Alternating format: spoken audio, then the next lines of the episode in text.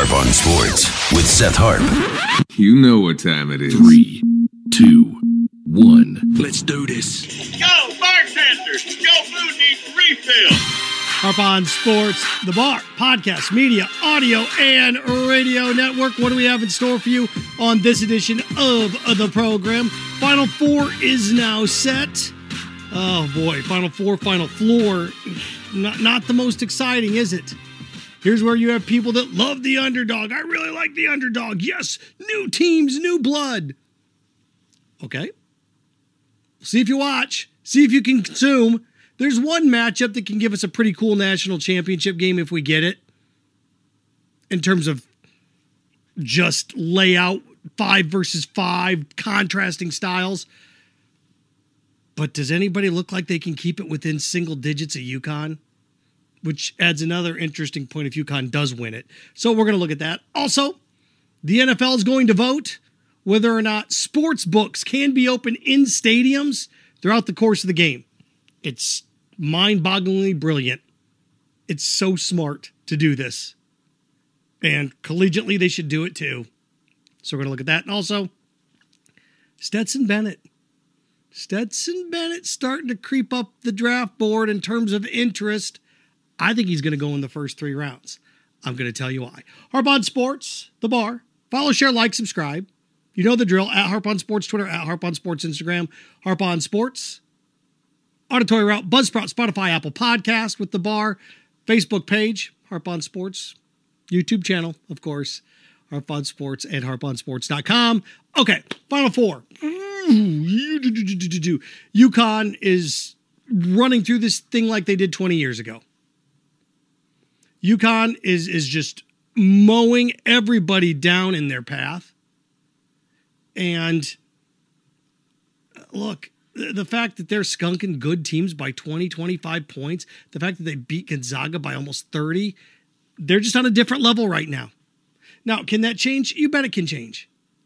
But they remind me a lot of the UConn team that Jimmy Calhoun had back in, was it 04, 05? That team that just bludgeoned everybody all the way through the finals. 2004. And the fact that they got to the finals and they had a tough game with Duke and then when they just ran right through Georgia Tech. That's what it looks like. And I think you're going to see something very similar. So you have one blue blood in there, and it's that blue blood on the outskirts, right? But with a win, UConn will win what? Their fifth national championship the last quarter century? It's the second most of anybody. No, actually, it's the most of anybody during that time stretch. Won at 99, beat Duke. Won that one in 04, beat Georgia Tech. Won the one in 11, beat Butler. Won the one in what, 14? Beat Kentucky. And then it'll be this one. Three different coaches, 24 year stretch, five national championships. You look at the rest of college basketball over that time. North Carolina won three. Who else? Duke won three. It's, you know, they have lulls here, but I, I mean, you're talking about the preeminent program in college basketball over the quarter, last quarter century. That's if they get there and win it and there's just so many contrasting styles. This and, and it's funny because I wrote the you couldn't have four different teams. By the way, the spreads on these: San Diego State's a two point favorite, UConn's a five point favorite. UConn got the best front court in the in the nation, and Sanogo's averaging 20 points and 10 rebounds a game. He, he's he, he's that guy in this tournament. And the only reason he didn't do more against Gonzaga because he was out because they were up so much. So you have that. You have a three pack of guards in Miami, right? Wong Miller and Pack. You have three guards at Miami. So you talk about a front court against a back court, those contrasting styles in, I think, the Miami UConn game. Eh, look, the problem with UConn is if you dig yourself a hole, they're going to cook you. You get down seven to 10 points on them, you're done. You're done. You're not coming back against them. And Miami has gotten themselves down and have battled back. I don't know how you do that against UConn. In the other game, you know, San Diego State, they have one player that averages double digits, Matt Bradley, and they're just suffocating. They're they're, they're allowing their opponents what 56 points a game. San Diego State just you know who they are? They're the, they're the Pistons with the in the the Pistons team that won the the NBA title against the Lakers. They're just physical. Physical and they beat on you and beat on you and suffocate you and just beat on you and they're just defensively strong and they're balanced. They don't score a lot. They remind me of those Jets teams that went to the AFC Championship game about a decade ago with Mark Sanchez. Just defensively strong as you can get. The problem is you eventually run into a team that can score some points and you're not going to you just can't you can't defense your way to a national championship. You can't. Now, FAU is this team that's completely balanced across the board. Um, they do the little things right. They don't turn the ball over a lot you know, San Diego State's favorite. San Diego State should beat, beat them. They're going to have a San Diego State UConn national championship game. And what's amazing about this is the, the contrasting styles of these teams. UConn is fast, strong. The, the UConn's got the most NBA players on them of any team left. And San Diego State is just this physical, strong team. So it would be like the Kansas City Chiefs, the best offense in the NFL, going up against the best defense in the NFL in the Super Bowl. Let's go. But a team that also didn't do much offensively. So everybody says defense wins championships. You're about ready to find out because San Diego State should win it then. The team with the best backcourt, that's Miami. Team with the best front court, that's UConn. And Florida Atlantic is like this hodgepodge, this complete mixture of all these teams could have an all Florida final with Miami and FAU. But look, if UConn gets there, and I, I don't think it matters if it's San Diego State or Florida Atlantic. I really, really don't.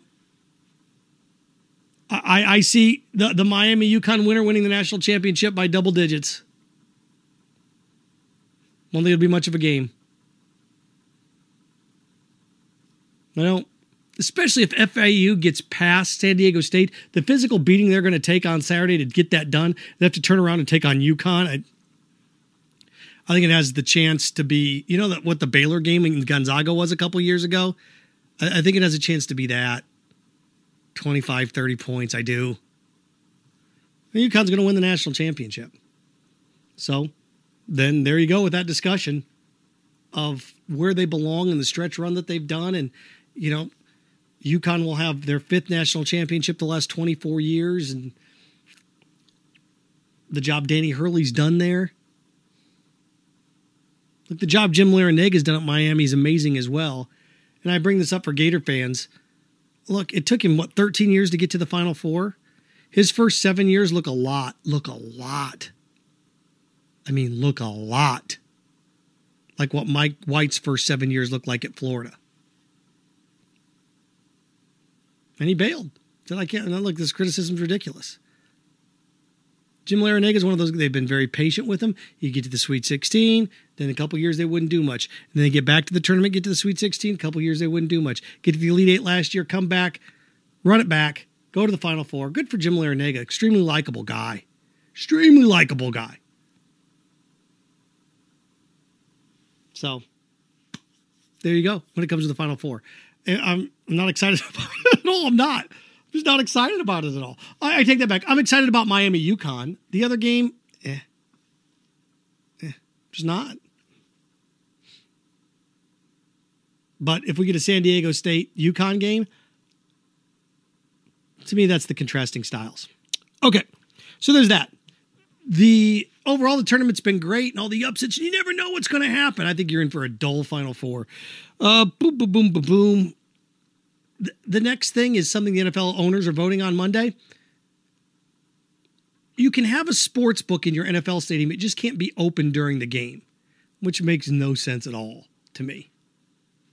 Prop bets are fantastic. And you have this issue about fans staying, fans staying late into the game, everybody going home early. This is one way to solve some of that. How do you get people to stay late? How do you get people to stay to the end? This is one way to do it. You open up a sports book inside. Why? There are prop bets that go throughout the course of the game. over under 80 yards receiving, over under 350 yards passing, over under total points scored 62 or whatever. This is a way to keep people throughout the course of the game on these prop bets that, that end late. Well, it's going to encourage gambling. Yeah, so what? A good thing nobody bet on these brackets. and I saw a couple of responses. Well, the players, this is going to seem weird now with the players. Get, no, players can't bet on games. Just like Luka Doncic the other night, can't you can't insinuate that the game's rigged by the refs. Just like you can't have players betting on games that have nothing to do with them because they could get inside information. Uh-uh.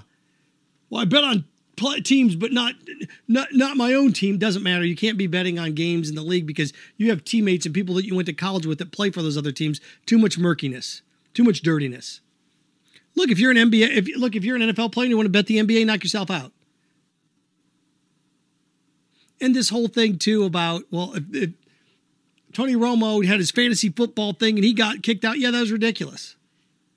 But it doesn't mean you stop progress now. There used to be a lot of things you couldn't do. Now you can do them. There used to be a lot of things that you could do. Now you can't. You have to wear a seatbelt. You used to not be able to. You used to be able to smoke when you're pregnant. Now you can't. You used to be able to smoke on an airplane. Now you can't. Things evolve, things change. We get faster, we get better, we get smarter. So I love this. It's a way, look, fantasy football was part of the reason the NFL was able to elevate to a different level because you had interest in every game. Well, this is similar, but you need to do something to keep interest in the stadium. I think every college team should do it too. Interest in the stadium, interest in the game. I can gamble on things. Come on. It's going to lead to gambling addiction, all for crying out loud. Colin Cowherd had something that was brilliant. Only 1%, only 1% of people that gamble develop a problem. 6% of people that drink develop a problem. We allow drinking in games, don't we? Come on, ridiculous. Let's be smart about it. There you go. I, I'd love to see it. I'd love to see over under, you know, 300 yards passing, and all of a sudden you've got, okay, now we got some skin in the game here in the fourth quarter. We're going to keep guys around. Look, if you want fans to stay in the stands longer, this is one way to do it. Everybody's always upset about fans leaving early, fans leaving early. Well, look, if the sports book's open throughout the course of the game and you can make bets going into the fourth quarter, you're going to keep people around a little bit longer, aren't you? Or they could stay for love of the team. Mm-mm. To wrap with this? Stetson Bennett, as many as, depending on agents leaking information and teams and what you hear, Stetson Bennett is starting to draw interest in more teams. Upwards of 10 teams could be interested in Stetson Bennett. Yeah, why wouldn't he? Why wouldn't you? I mean, the dude was a winner. He's not as big as the two guys that I'm going to give you, but he reminds me a lot of them. Doesn't Stetson Bennett? He reminds me of a cross between Blaine Gabbert and Kirk Cousins. Now, his arm's not as strong as Kirk. He's not as big as Kirk, but Blaine Gabbert, I think Stetson Bennett is a concoction of those two guys. Very smart, very accurate. Now, is he Patrick Mahomes? No. He's Jalen Hurts? No. Is he is he Trevor Lawrence? No, and nobody's expecting him to be that. But Stetson Bennett is a very serviceable backup quarterback in the National Football League. Now, I think somebody's going to come up in the late third round and grab him. Now, he's not a guy you're going to build your franchise around, but for a team that gets a quarterback hurt a lot or a team that struggles at the quarterback position with health, again, if I am the if I am the Kansas City Chiefs, Patrick Mahomes is banged up. If, if, if Stetson Bennett's around in the fourth round and I'm the Chiefs, I'm drafting him. Look what Chad Henne did when he came into the postseason last year. Stetson Bennett managed a game for a couple of drives. Why not? Now, do I think Stetson Bennett's a good fit in a situation like Miami with Tua Tagovailoa? No, I don't. I'll tell you a place where Stetson Bennett may work. The Rams. Matt Stafford, the way that offense is built, they're rebuilding. You bet. Bring it in a situation like that. Stetson Bennett could work with the Rams. Depending on what the future holds and how trades take place, I, I look at a guy like Stetson Bennett backing up Russell Wilson in Denver. Stetson Bennett backing up. Again, you, you try to find the right situation and the right team with what they have. Stetson Bennett backing up Justin Fields in Chicago? You bet. Cerebral quarterback that can come in and do something? You bet. So when I saw this, that Stetson Bennett's got a bunch of, yeah, you guys, he'll be a solid, strong, quality backup for a decade in the NFL. Couldn't Stetson Bennett can't be Chad Henne? It's just understanding what his role is and what he can do and where he fits and what's the right mold for him. But it doesn't surprise me all that he's moving up the board. Now, the problem with Stetson Bennett is if you're drafting him to be your quarterback in the future, no. But look, this has happened before. Kirk Cousins was drafted in the exact same draft as RG3 in DC. Was it Matt Walsh was drafted the exact same year as Troy Aikman in Dallas? There was never serious consideration to Walsh being the quarterback long term. But look, there's situations like that where you bring a guy in and uh, over the course of a decade, what can he do? Smart dude, knows what he's doing. Is that what a backup you want? If you have a fantastic, awesome backup, chances are your starting quarterback's not that good. Nobody ever has a great backup. They really don't. So we'll see what happens with Stetson Bennett. But do I think there's as many as 10 teams interested? Wouldn't surprise me at all. Fourth round? Probably.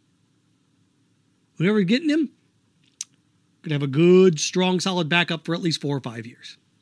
Harp on Sports, the Bar Podcast Media Audio Radio Network. Follow, share, like, subscribe at Harp on Sports Twitter, at Harp on Sports Instagram, Harp on Sports, Auditory Route, Buzzsprout, Spotify, Apple Podcast, of course, Harp on Sports Facebook page, Harp on Sports YouTube channel, and of course, harponsports.com. Filling in, as I've been doing for a couple weeks now, Shane Matthews, Pot Up with Matthews in the morning. You can check it out on Facebook every morning, 8 a.m. So I got to thank Shane O and Freddie and the gang for having me in to do that as well. So there you go. Remember, stay clean, stay focused, stay strong. Frankenstein. Have fun with your friends.